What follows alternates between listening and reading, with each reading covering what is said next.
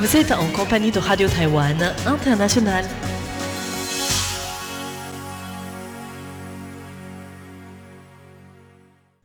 Bonjour à tous, vous êtes bien sur l'antenne française de Radio Taïwan International.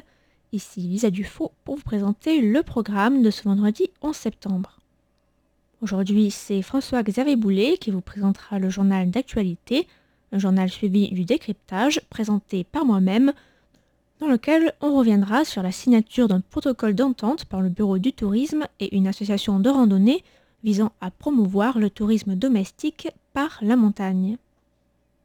Vous pourrez ensuite découvrir un nouvel épisode de Taïwan en ébullition, toujours présenté par François-Xavier Boulet, qui continue son interview de Mathias Wang et s'intéresse cette semaine, outre sa mission au Burkina Faso, à ses études sur l'Afrique de l'Ouest.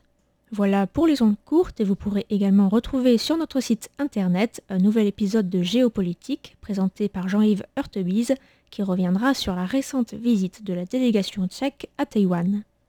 Je vous souhaite à tous une excellente écoute et je vous laisse sans plus tarder en compagnie de François-Xavier Boulet pour le journal de l'actualité avec tout d'abord les principaux titres.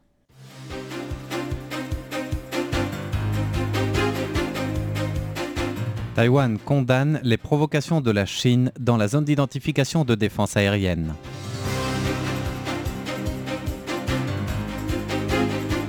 Vérification générale des bagages de tout passager en provenance d'Allemagne. Le Kuomintang initie un projet de référendum pour s'opposer à l'importation de porcs américains. Covid-19, deux nouveaux cas enregistrés à Taïwan, dont un confirmé après avoir accouché.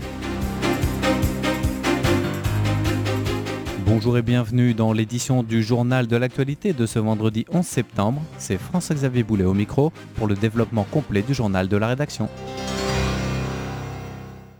Taïwan condamne la Chine pour ses provocations dans la Zida taïwanaise.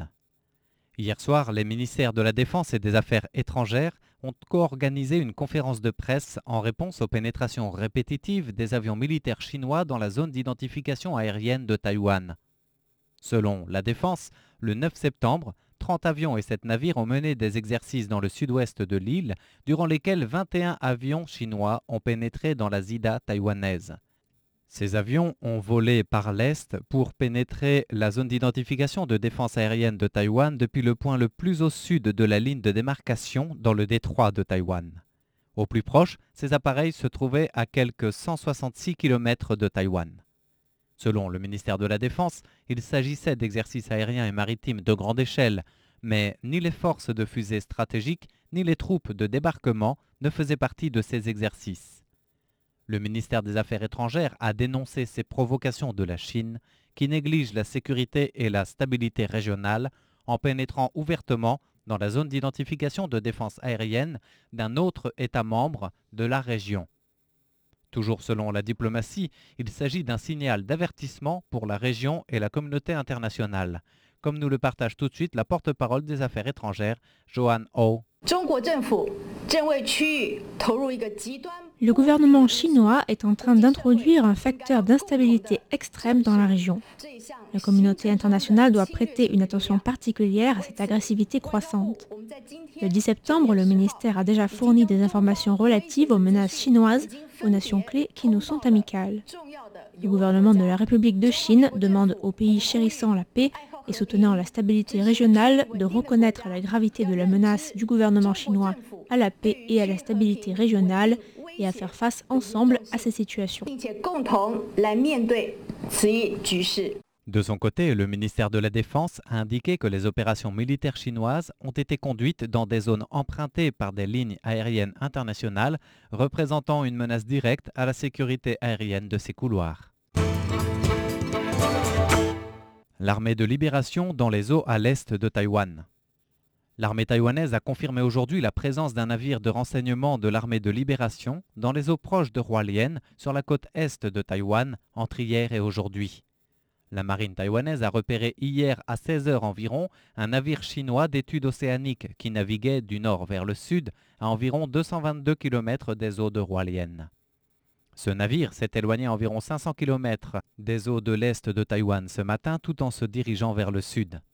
Selon l'armée taïwanaise, la Chine profite de ses navires d'études océaniques pour s'approcher du détroit de Passy et des eaux de l'Est de Taïwan afin de collecter des informations. Des actions de vengeance chinoises. Le journal en anglais China Daily a récemment cité des sources anonymes chinoises pour indiquer que les 36 entreprises tchèques qui ont participé à la délégation dirigée à Taïwan la semaine dernière par le président du Sénat tchèque Milos Vystrich seront interdites sur le marché chinois. Aucun des membres de cette délégation ne sera d'ailleurs autorisé sur le territoire chinois. Radovan Haluza, qui est dirigeant de la compagnie Biotech Generi, a indiqué à l'agence de presse tchèque qu'il n'avait pas de projet de s'implanter sur le marché chinois et que des sanctions n'étaient pas inattendues. Mais il regrette tout de même l'écart gigantesque de la pensée entre la Chine et l'Europe. Le président de la Chambre du commerce de Taïwan en République tchèque, M. Pavel Divitz, a indiqué que des vengeances chinoises étaient certes attendues, ajoutant toutefois que ce type de réaction aussi puérile avec des règles aussi précises était tout de même surprenante. Vérification générale des bagages de tout passager en provenance d'Allemagne.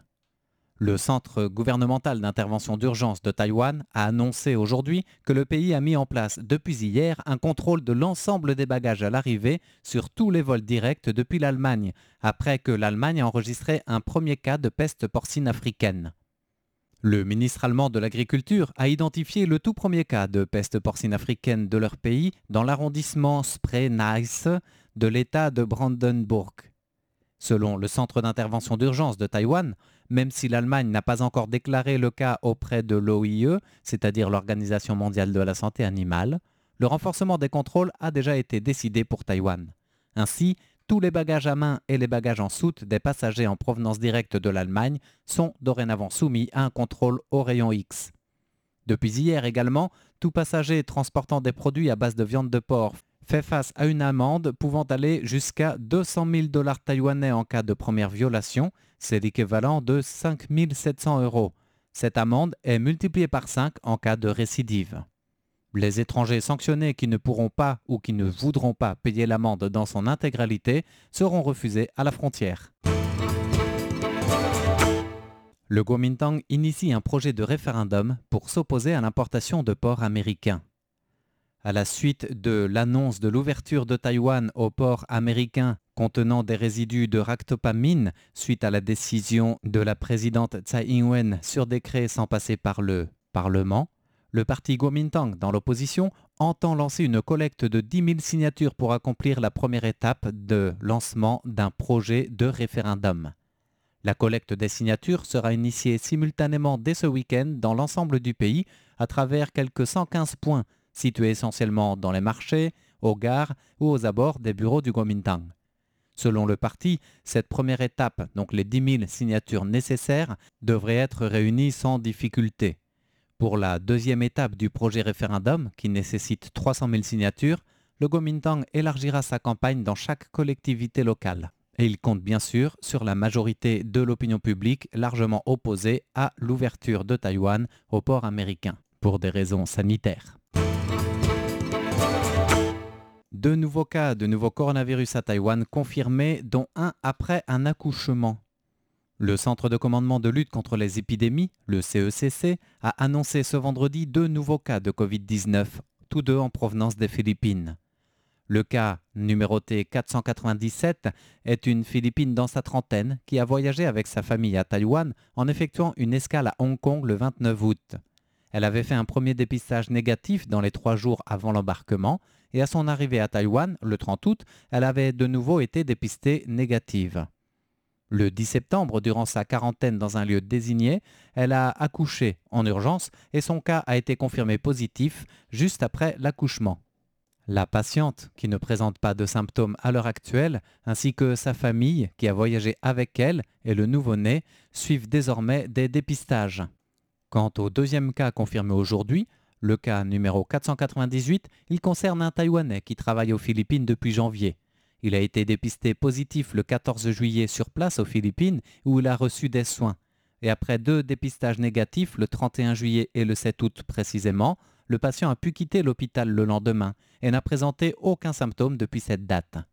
De retour à Taïwan cette semaine, il est arrivé le 9 septembre, il a reçu un nouveau dépistage et son cas a été confirmé aujourd'hui.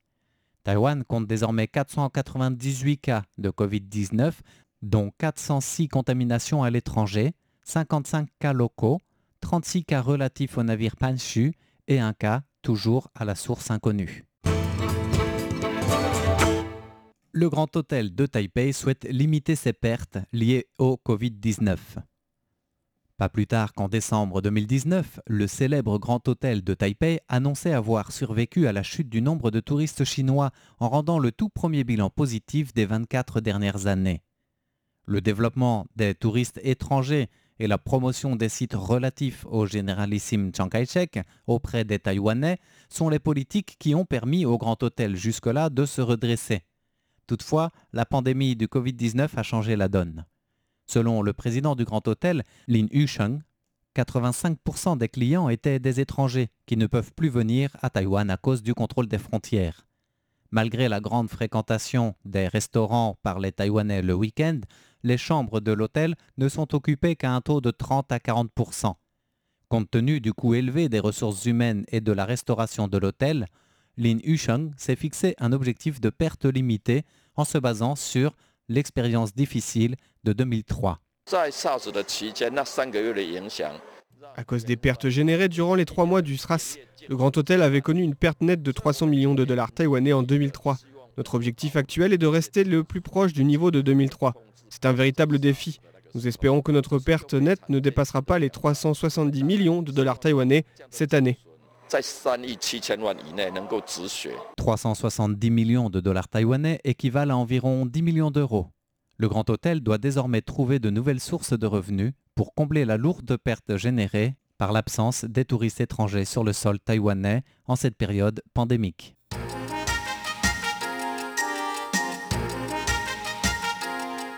c'est ainsi que s'achève le journal de l'information de ce vendredi, qui vous était présenté par François-Xavier Boulet pour Radio Taïwan International. Bonne suite de programme.